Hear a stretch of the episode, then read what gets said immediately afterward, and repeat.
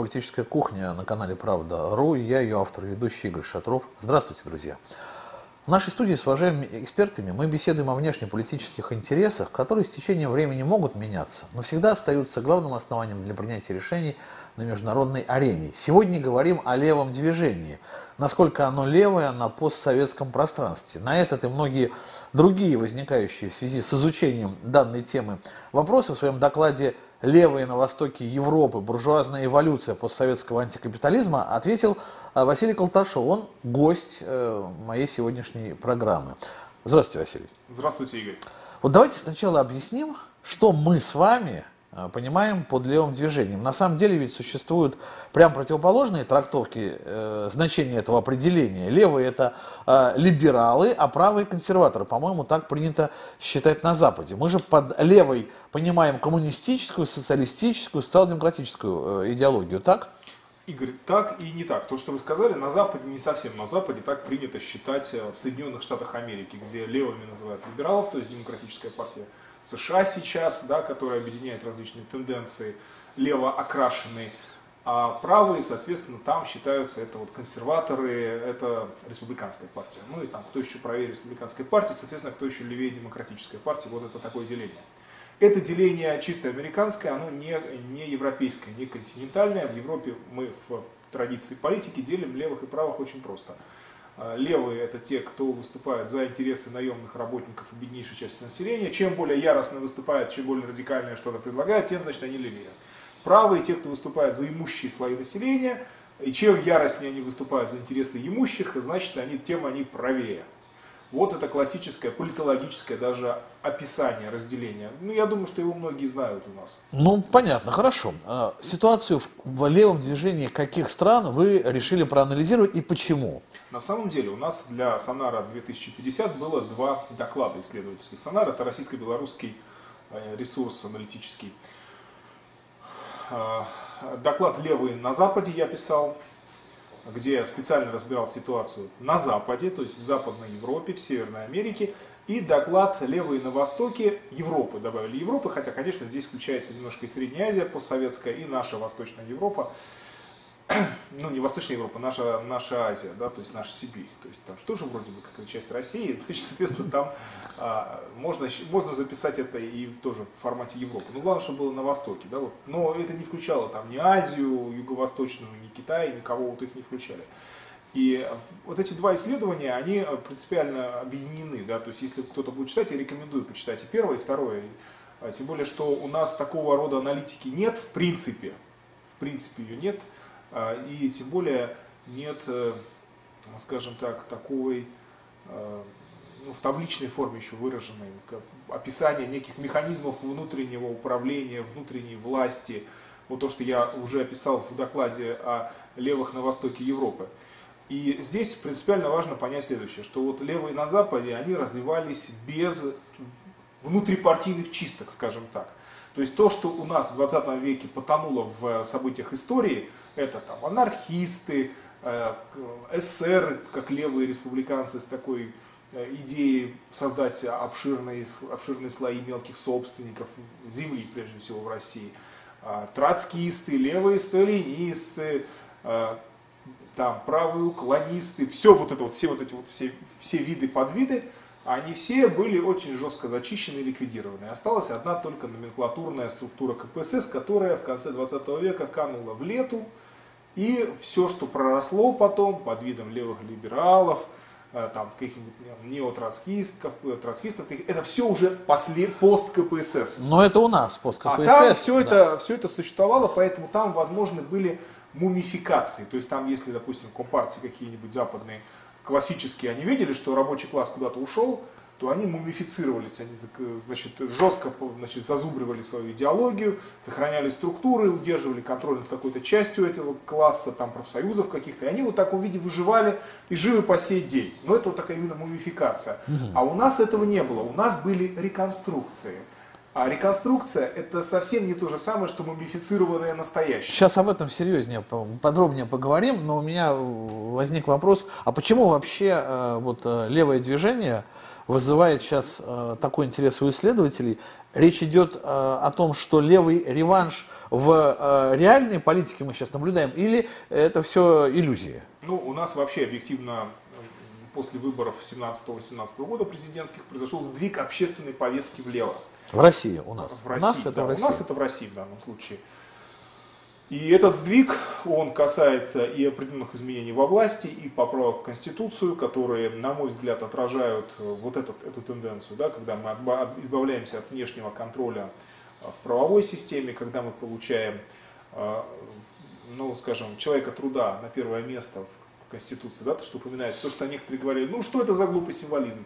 Нет, это не глупый символизм, это просто символизм. Да, это символическое упоминание, но оно по-своему символично, как упоминание там, социализма или рабочего класса в советской конституции, в советских основных документах.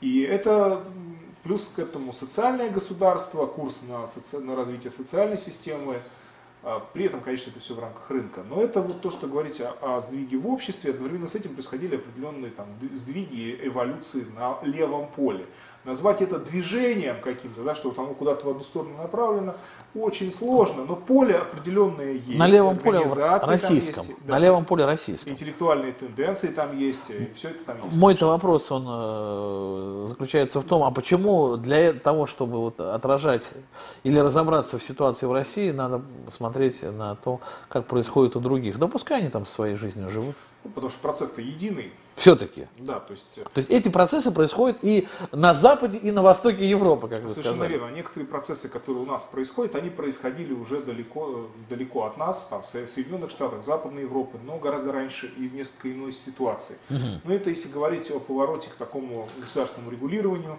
э, к социальному ага. государству, это же все произошло при активнейшем участии одной части левых и при Э, таком странном непонимающем сопротивлении другой части левых. Если я, я здесь упоминаю вот этого странных непонимающих, это прежде всего американские коммунисты, которые в 30-е годы не поддерживали э, политику вот этих реформ сверху Франклина Рузвельта, и тем самым они как бы оторвались от процесса, выпали из тенденции вот этой реформистской, и это облегчило их дальнейший разгром в Соединенных Штатах, впоследствии чего в Соединенных же Штатах есть до сих пор. Но тогда они в этот процесс не встроились. И получилось так, что общем, они как бы вот за более радикальный путь, а радикаль, более радикальный путь не хотели сами американские рабочие, само американское общество, и они оказались под ударом. В итоге они там маргинализировались фактически. Они во многом маргинализировались, а, или ну, просто были заперты в определенном таком гетто, они выпали из мейстрима, хотя влияние американских коммунистов там, на Голливуд, например, было огромным. А, но они были оттуда вычищены физически и потом своего влияния не восстановили. Но в Европе было по-другому. А в Европе, конечно, они, в Европе произошла другая эволюция. В Европе они встроились в процесс реформы, коммунисты и, и э, социал-демократы, и социалисты, и, ну там степень радикальности, да, в данном случае имеет значение. И они в, этой, в этом процессе стали еврокоммунистами. Это, то, что мы в советских времен запомнили, это странное выражение еврокоммунизм, это такой реформистский реформистское поведение Компартии, которые оказались фактически левыми социал-демократами, тогда социал-демократы сдвинулись вправо.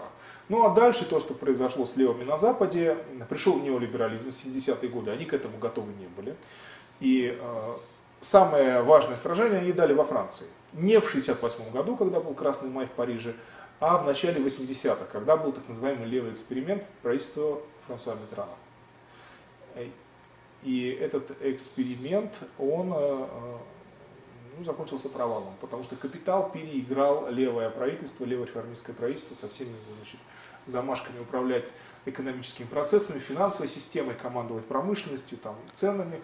Э, капитал просто начал уходить, и, и Франция она не справлялась с экономическим кризисом, и дальше и дальше власти пришли к выводу, что надо отступать. Началось отступление, такое правое смещение вправо. Это имело огромное значение для всех левых, потому что показалось, что в отдельно взятой стране можно не только, нельзя не только социализм построить, но и нельзя удержать эффективное, эффективное такое вот э, сильное социал-демократическое государство. Так, хочу перейти уже к теме... В эпоху глобализации. Так, хочу уже перейти к теме э, левых на востоке Европы, но вы так интересно, Василий, рассказываете о ситуации в Западной Европе, немножко еще, все-таки тогда о Западной Европе.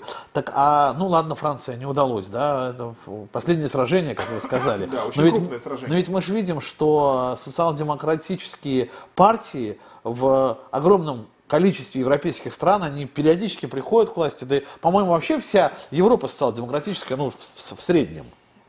Думаю, что они просто сейчас э, мутировали, они стали обычными неолибералами. И в этом смысле, находясь еще в Греции, где я провел 5,5 лет, изучая греческий кризис, европейскую политику, европейский кризис, экономическое положение, э, я, наблюд... я стал разделять э, неолибералов европейских на честных и нечестных. Вот честные неолибералы, глядя в глаза избирателям, говорят, ребята, сейчас мы будем делать вам плохо, держитесь. Вот будут вот такие, такие, такие реформы. Очень, очень жесткие, непопулярные, неприятные, но мы их сделаем, потому что надо. А потом приходят социал-демократы и говорят, нет, мы ничего этого делать не будем. Мы будем защищать основы нашей социальной системы, права человека, э, экономическую ну, там, безопасность, рабочие места, трудовые права, мы все защитим. Ребята, голосуйте за нас. Вот они за них голосуют, и они делают все то, что обещали честные неолибералы. То есть mm-hmm. разница между ними состоит только в том, что одни говорят что-то прямо, а другие врут.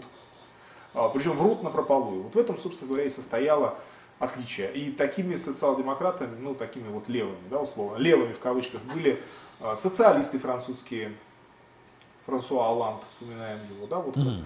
Который избирался президентом на волне вот этих настроений и ожиданий, и давал такие обещания, что ну не будет этих дальнейших неолиберальных реформ.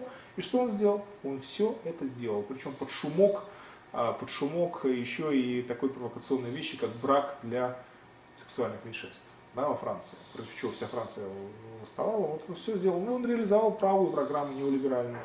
А, поскольку неолиберальная программа противоречит интересам широких слоев населения, она является правой, и на сегодня самой правой. И в этом смысле, если честно политологически сравнивать, кто у нас есть кто, вот, допустим, в нашей политике, то э, Навальный, либеральная оппозиция, это будут очень-очень правые.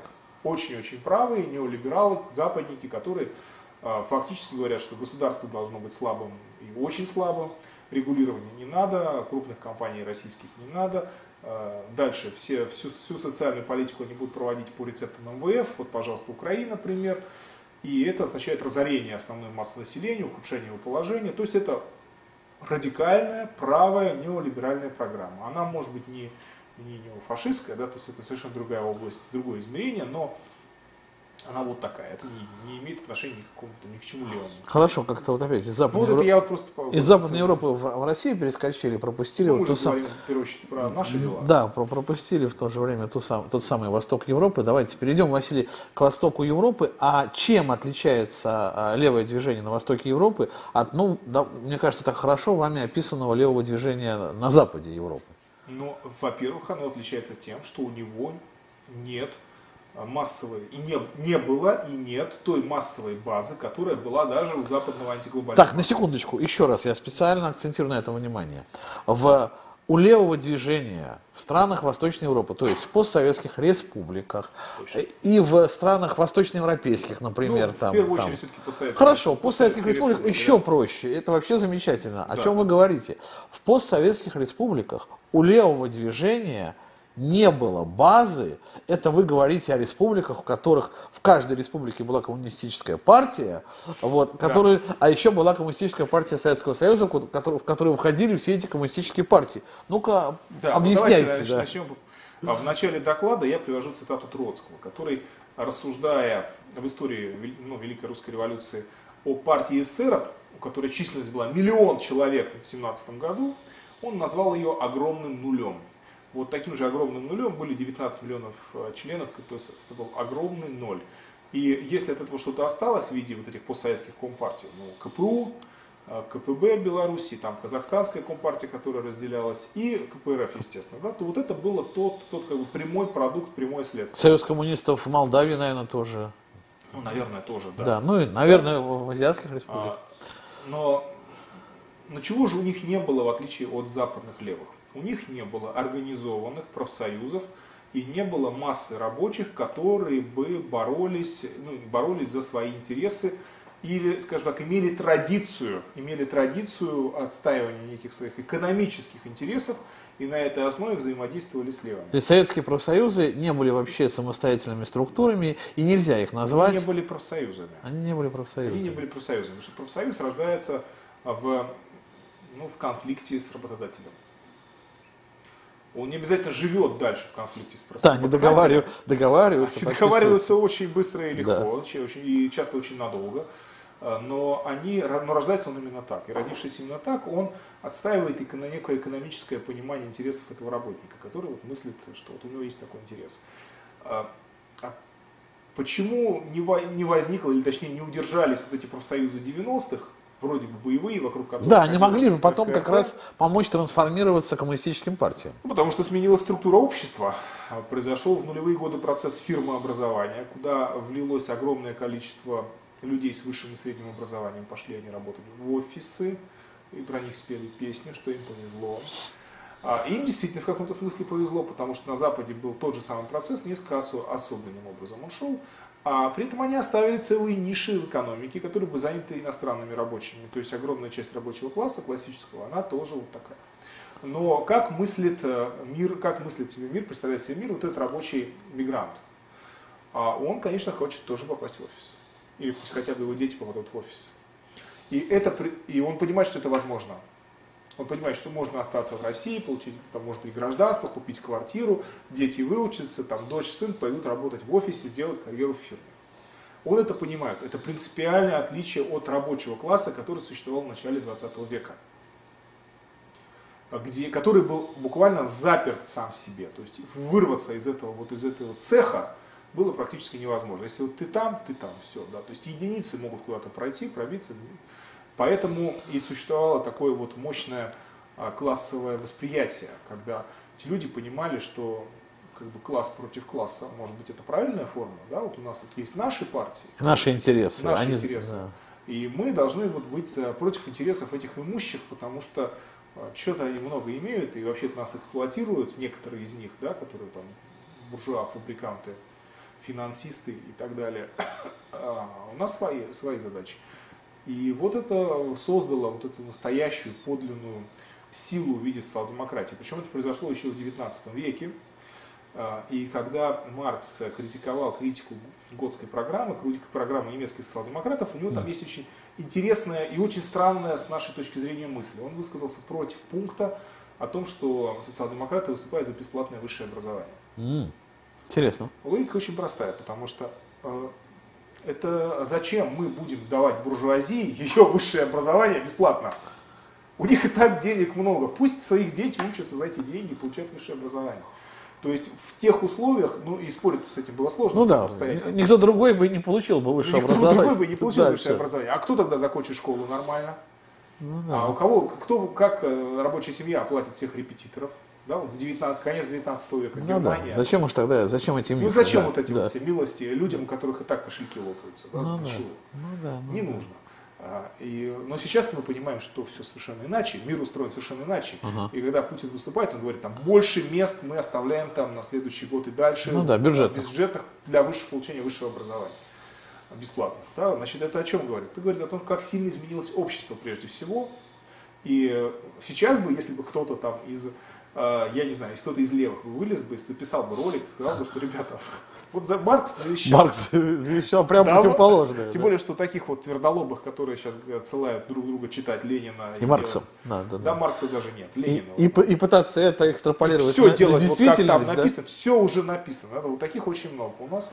А вот если бы кто-то из них записал бы такой ролик или сказал бы, что все, ребята, ну зачем высшее образование? Только рабочий класс, он его портит, портит, развращает. Это же для буржуазии. Я думаю, что его бы разорвали просто как, ну, как человек, который вообще находится вне реальности. Времена меняются, хорошо. Ну так вот, э, значит, что произошло, меняется, да, что произошло, на постсоветском пространстве? буржуазивание на Западе у нас этого самого рабочего класса. Так.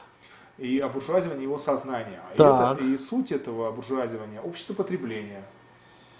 Общество, в котором ты можешь и потреблять, и продвигаться в, в системе иерархии, экономической иерархии – то есть ты не заперт в своем рабочем классе, и твои, ну, то есть ты как, э, ну, как домашнее хозяйство, как семья. И твои дети могут выйти за эти границы. И поэтому а, левые партии на западе Европы еще имеют какую-то базу, потому что у них традиция, история, а да. в восточноевропейских, скажем так, постсоветских э, республиках еще партий нет, нет базы, и, нет. и не знают, что делать с этим обуржуазившимся рабочим и, классом. И вообще-то говоря, если бы они посмотрели внимательнее на общество, то они бы увидели, что общество это глубоко мелкобуржуазное. Так. Это общество собственников, собственников квартир. Хотя бы. Да? Хотя бы, Хотя, минимум. хотя что это, что казалось бы, что такое квартира? Теперь еще гаражей. сейчас любой Теперь еще будут собственники гаражей, гаражей. и гаражей, и квартир, и дачных участков, и еще каких-нибудь земельных участков. И вот представим себе э, другого какого-то левого такого максималиста-блогера, который бы сказал, ну и что там, это личная собственность. Я не спорю, личная собственность. Однако же ведь был такой декрет советской власти об отмене частной собственности на жилье. Вот представьте себе, вот мы сейчас вот соберем наших обывателей и станем с ними обсуждать. Ребята, вот как вам такой декрет, вот если бы сейчас приняли, вот пришли бы люди, которые внимательно прочитали Ленина и сказали, о, частная собственность на жилье, давайте играть. Вы, как вы за, вы за, вы за такой вот. социализм, да? Вы же, вы же все о социализме говорите, вы за такой социализм? А нет, вы, нет, они, конечно, не за такой Выяснится, социализм. выяснится, что нет, И в конечно. этом смысле а, поворот общества влево, но это поворот в значительной мере буржуазный, очень похожий на а, так, ну, французских а, левых, а, да, я бы сказал, радикалов, радикалов А это куда же тогда поворот? Куда же тогда Это поворот? поворот в сторону, ну, в нашем случае все-таки уже дальше, это социальное государство, это право человека труда, это доступ к высшему образованию, это возможность больше зарабатывать, это возможность приобретать имущество, улучшать жилищные условия, ипотека имеет большое здесь значение, то есть это вот туда вот. Это какой-то, нет, ну мне кажется, это вообще очень напоминает, ну только в Здесь пока современном, нет политического компонента. вот сейчас об этом поговорим, это напоминает такое патерналистское отношение, госу- восприятие государства, как и в Советском Союзе. Просто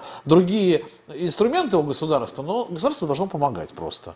Человеку, Государству, от государства требуется определенная функция. Да, оно должно помогать человеку, обществу, помогать э, всем, предоставляя всем возможности, равные возможности. это вот понимание э, обывателем, а, социальной функции государства и социализма вот в, современном... Он, может, он бы нам, может быть, даже сказал, что это и уже почти социальный. Почти хотя- социализм, да. Хотя это, конечно, не так. Вот, а хорошо, а теперь да, вот о, о той самой политической компоненте и поговорим, которая отсутствует при этом и у...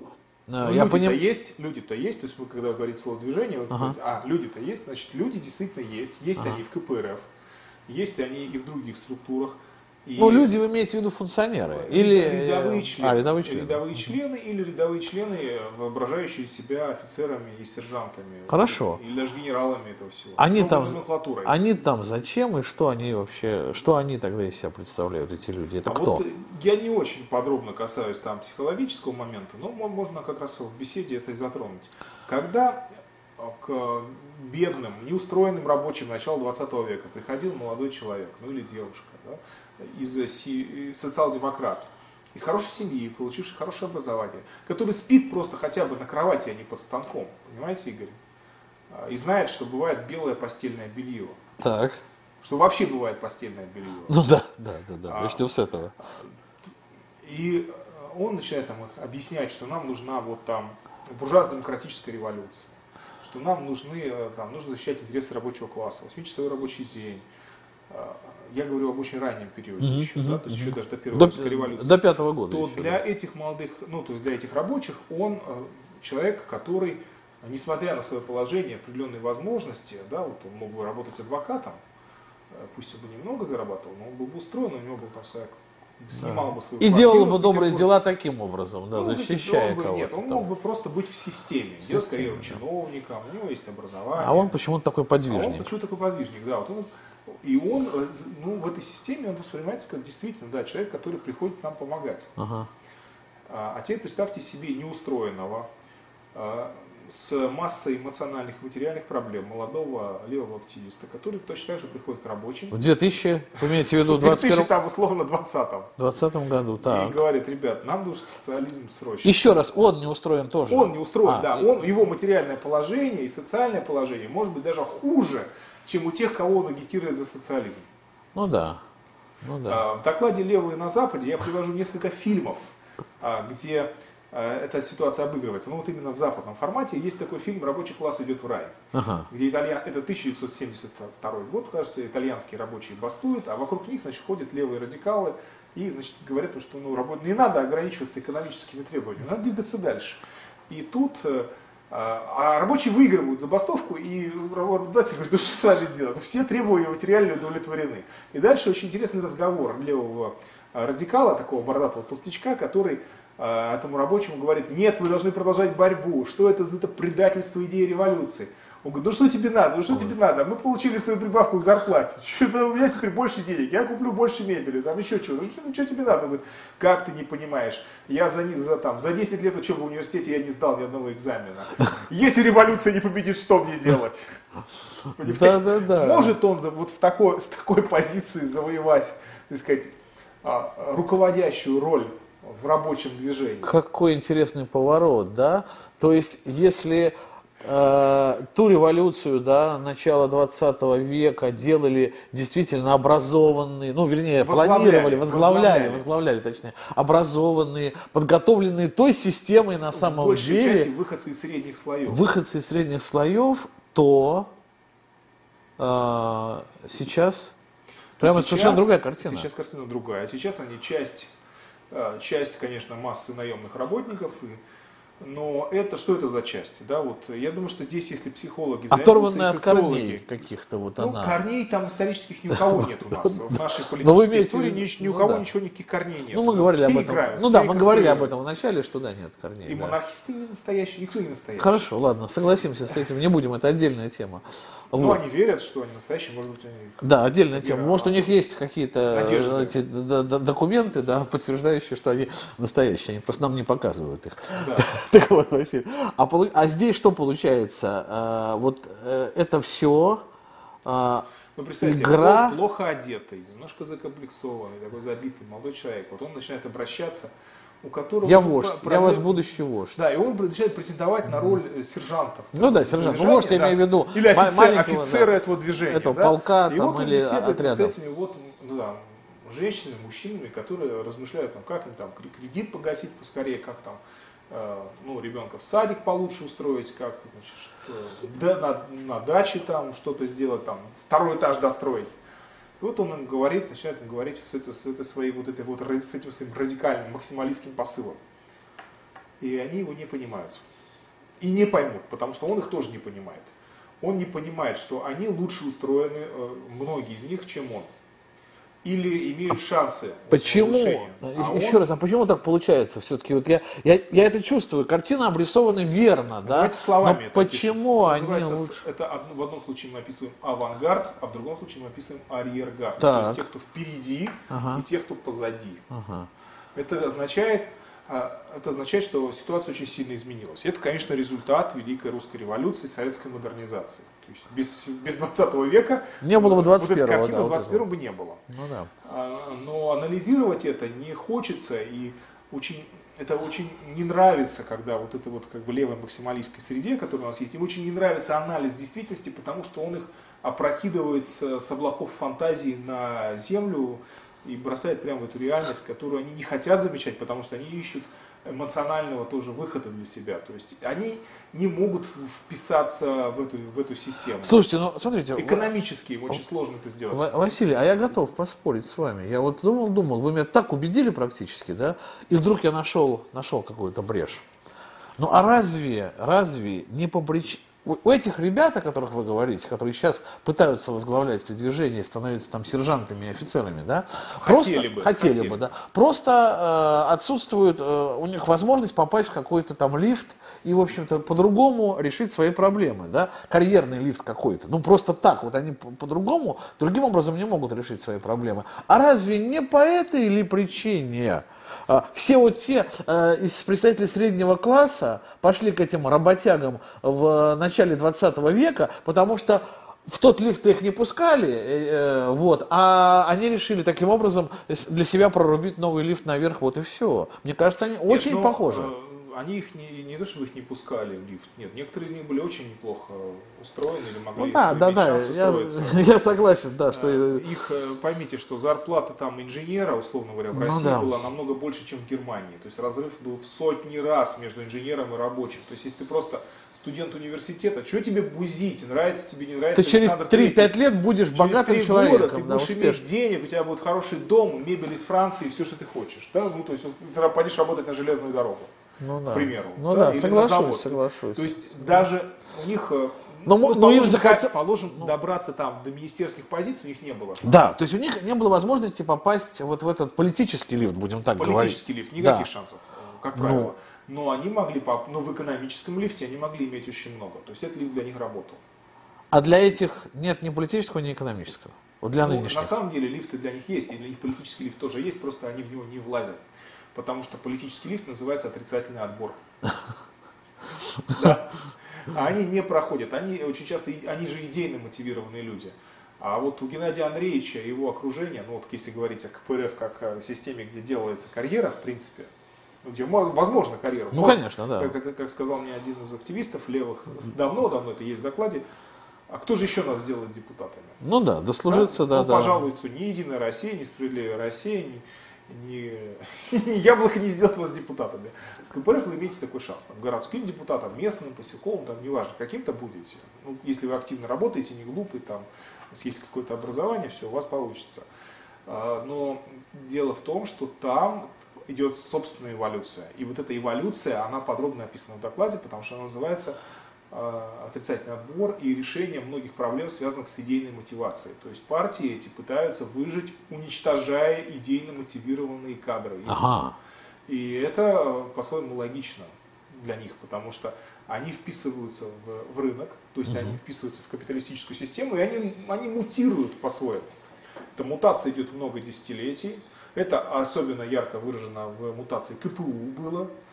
Э, Я здесь привожу два анекдота специально, да, которые вот прямо в первой части доклада. Один из них про Симоненко, про лидера КПУ. А Анекдот такой. Значит, при- привез он свою маму показывать свой дворец, э, свою дорогую антикварную мебель, э, предметы роскоши. И мама его говорит, ох, Петро, а как хорошо ты за- зажил, как хорошо, вот молодец. Боюсь только, что ежели коммуняки придут, все отберут. Ну да, да. То есть вот так, в принципе, да, обуржуазились все вплоть до лидеров. Ну, да? Лидеры обуржуазились в первую очередь, и это касается региональных лидеров и всех. И они очень болезненно относятся к тому, что если кто-то хочет там куда-то продвинуться, а у них еще остались формально вот эти вот все, вся политическая традиция, комитеты, а, выборы, пленумы, конференции. Василий, весь пафос, вот, Весь демократический инструментарий у них ну, рудиментарно он остался. весь пафос вашего доклада сводится, ну я задаю вопрос, как бы, да, э, к тому, что э, мы видим только симулякры вместо коммунистических Нет. партий на постсоветском пространстве. мы, мы описываем явление. Доклад описывает явление. Он никакой там цели политической не преследует. Он описывает, что мы имеем на самом Ну деле. вот это мы имеем. Они не симулякры, но они и не коммунисты. Понимаете? Чтобы они были коммунисты, они должны сесть в машину времени, условно, перенестись в 1920 год. Хорошо, я задаю вопрос То тогда есть, в э, развитии вопрос. Э, Возможно ли сейчас, Они э, реконструкторы, они имитаторы. возможно ли сейчас Они коммунистическая партия, люди. возможно ли сейчас коммунистическая партия в 21 веке истинная, да, и вот такая вот. А, Смотрите, Игорь, в том виде, в каком мы привыкли к себе представлять, нет. Невозможно. У нас, по крайней мере. Но если мы возьмем страну третьего мира, где все противоречия в обществе выглядят примерно так, как они выглядели у нас, условно, сто лет назад, да, возможно, еще как. Ага. Это очень сильно зависит от структуры общества. И там э, не нужно где-нибудь в Индии, да, вот бедным этим рабочим, не нужно объяснять, что, ребята, у вас есть только один выход жизни, это социалистическая революция, погнать этих богатых значит, индусов и сделать да. общественную собственность. У вас никакого реформистского пути нет. И вот э, поскольку это и так очевидно, что здесь реформистского пути нет, ну вот для этой части населения, хотя может быть он и появляется там по мере реформ в Индии, э, то такая партия возможно становится. То есть вывод получается следующий, что коммунистическая партия это исторический этап в развитии какого-то, а, ну не знаю, там направления политического, да, иногда в, на, Развитие на- общества. развитие общества даже в целом. Да, и а, если соединить а, оба доклада, выводы двух докладов, то видно, что радикальный такой максималистский левый а, дискурс, да, или политический, ну, политическая линия, коммунистическая, от нее массы отходят а, и на Западе, и у нас. Они, они что называется, рабочий класс, а, ну, по-своему, предает их, да, то есть не предает, а отказывается от них. И вот этот вот еврокоммунизм на Западе, который КПСС ругала за то, что там забыли заветы Маркса, Энгельса, Ленина, а они забыли их, конечно, выкинули там диктатуру пролетариата и тому подобное, чтобы не, не раздражать. Все остальное Со- сохранили. Собственный электорат уже глупостями. Все остальное сохранили, понимании. да. А Они все остальное сохранили, это был механизм выживания. Они не, не- это было, а, по сути, такая была адаптация. Другое дело, что эта адаптация привела к а, печальным последствиям, ну, например, таким как а, Компартия Франции, ФКП, да, французская коммунистическая партия, которая Макрона поддерживала на выборах и так далее. То есть они уже совершенно в ничто превращение, превращение в ничто произошло. Или они распались. Но вот в Греции нет, не распались. В Греции очень активные и очень организованные боевые. Наверное, А в отдельная, Италии ноль. наверное, отдельная тема про Грецию, тем более так много лет там э, прожили. Э, то есть левый реванш невозможен э, в 20 э, 21 веке э, в, в том виде, в каком мы его представляем. Социалистическая революция. Повторение 1917 года не может быть. Потому что для этого нет общества, которое бы хотело такого развития событий. Это не значит, что Великая Русская революция сейчас закончена. А В книге «Капитализм кризисов революции», где одна часть посвящена большая про кризис, а вторая часть у меня, она посвящена революции. Где вам показываю, что это очень сложный, длительный процесс, и что здесь еще модернизация нашего общества, которая была запущена, то есть толчок, который был дан событиями 17 года, а может где-то и 905 года еще, это не завершившийся процесс. И в этом смысле общество поворачивать влево может, государство поворачивать влево может, но при этом э, думать, что мы можем войти в одну воду дважды, и вот просто, э, скажем так, окончание вот этой реставрации в России, ну, капиталистической реставрации или рыночной реставрации, что более правильно с научной точки зрения, что оно произойдет в форме повторения октября, неправильно. Этого не может произойти, и на это указывают многие как раз вот эти индикаторы в самом обще- обществе, потому что общество другое. А, Но это общество, тем не менее, может подталкивать власть, и изрядно ее подтолкнуло в сторону изменения а, политики и изменения а, даже и акцентов государственной деятельности, что мы видели и в поправках в Конституцию, что мы видим, кстати говоря, в давосской речи российского президента, когда он говорит о том, что ну, есть там золотой миллиард, там несправедливость, что должны быть, э, что люди должны иметь равные возможности и равные права, э, что все нации должны участвовать э, в принятии решений и сообща строить устойчивый экономический рост в интересах людей в первую очередь. Вот это все, это, это все-таки левая риторика, это левый поворот, Левая риторика, левый но это не поворот. коммунистическая риторика уже, потому что просто коммунизма как такового Ну, коммунизма Нет. как того, что создал Ленин э, в качестве левого откола от социал-демократии, в, в то- в том виде, в каком он создал как э, модель, э, к которой надо двигаться. Такого не может быть. Да, но дело-то в том, что это либеральный, либеральный обман либеральных учебников, которые говорят, что вот есть там рыночная модель, а есть советская коммунистическая модель. Никаких моделей нет. Есть определенные стадии развития. Мы должны Общество. были прийти к реставрации рыночных отношений. Мы к ней пришли.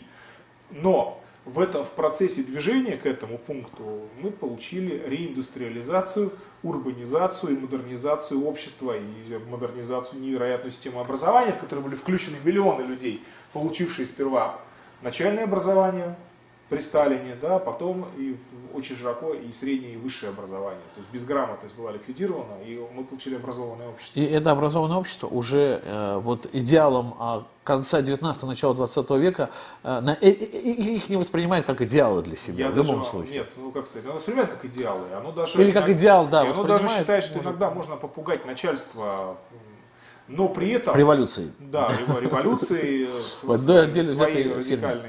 фразами. При этом сами они не готовы ничего делать, они не готовы постоянно работать в организациях. Поэтому этих организаций-то и нет массово. Ну и, наконец, последний вывод, который я постеснялся сделать. Ну, не постеснялся, а решил не делать в докладе. Делайте А, здесь. Да, сделаем здесь. Э, Что когда люди голосуют за, например, КПРФ и не хотят голосовать за какие-то настоящие компартии, да, у которых там вот настоящие идейные максималисты, что это не потому, что людей обманули, а потому, что они сами боятся настоящих идейных максималистов. И они говорят, мы, конечно, за коммунистов проголосуем, но не за, не за настоящих. Нам, пожалуйста, вот этих вот поддельных из партии Зюганова, мы за них поэтому и голосуем. То есть вот этот момент тоже нужно понимать, Очень. что избиратель, он выбирает подделку умышленно. Очень глубокий вывод. Нет, я без, без доли иронии говорю. Мы, на самом деле, нашу беседу сегодня строили таким образом, чтобы заинтересовать в докладе, чтобы его э, прочли на сонаре э, и, ну, как бы тоже свои выводы сделали. И поэтому не пересказывали все содержание, а просто вот в ходе разговора некоторые важные моменты вспомнили. Тем не менее, вдруг я что-то упустил, и что мы хотим сказать в заключение для того, чтобы еще больше заинтересовать этим вопросом потенциальных читателей. Ну, вы правы, Игорь, мы тезисно заострили внимание, да. Значит, э, ну что можно здесь сказать? Главное, что нужно смотреть все-таки оба доклада. И про Запад почитать, потому что мы не знаем, что было на Западе, и многие наивно думают, что левые там проиграли, или точнее началось левое отступление из-за краха Советского Союза. Это да, не есть так. такой Это миф. не так. Есть Это просто не так. Это все произошло гораздо раньше, есть под влиянием. Наличие Советского Союза якобы было Якобы. гарантом существования коммунистического движения на Западе. Абсолютно не так. Абсолютно не так. Оно, конечно, подпитывало Компартии, но нужно посмотреть, как оно произошло на самом деле, и ответ кроется в эволюции э, западного общества. Если мы хотим понять, что у нас еще может происходить и какие есть варианты дальше, то вот прочитав э, доклад про левых на Востоке, про наших левых, постсоветских, э, стоит почитать и о на западных, для того, чтобы вот уловить особенности этой эволюции. Ну, отлично, отлично. Я, вот, программа подходит к концу, время прощаться. Я заранее, ну, прочитав э, доклад э, Василия Колташова, сделал для себя некоторые выводы, так интересно. Видимо, я все-таки проникся этим докладом и настроением Колташова, э, потому что, ну, практически об этом он и говорит. Я все-таки свою заготовленную речь сейчас скажу, и вы поймете, о чем я. Вывод из сегодняшнего разговора я бы сделал следующий. Все течет, все меняется. Как говорили древние, но раз за разом идеи справедливости в той или иной форме постоянно овладевают умами людей. И мечта о светлом, о справедливом будущем сплачивает, но горизонт этого будущего постоянно отодвигается. А есть ли оно? Вот так философски я бы закончил программу. О левых на постсоветском пространстве и о том, насколько они левые, мы сегодня беседовали с автором доклада «Левые на востоке Европы. Буржуазная эволюция постсоветского антикапитализма», директором Института нового общества, писателем Василием Колташом. Спасибо, Василий. И экономистов. да, до Ну, экономистов даже добавить было, ну, что политики говорили, поэтому Да, в первую мы очередь другие статусы. Я Игорь Шатров, это была программа «Геополитическая кухня» на канале «Правда.ру». Берегите себя и своих близких. До встречи.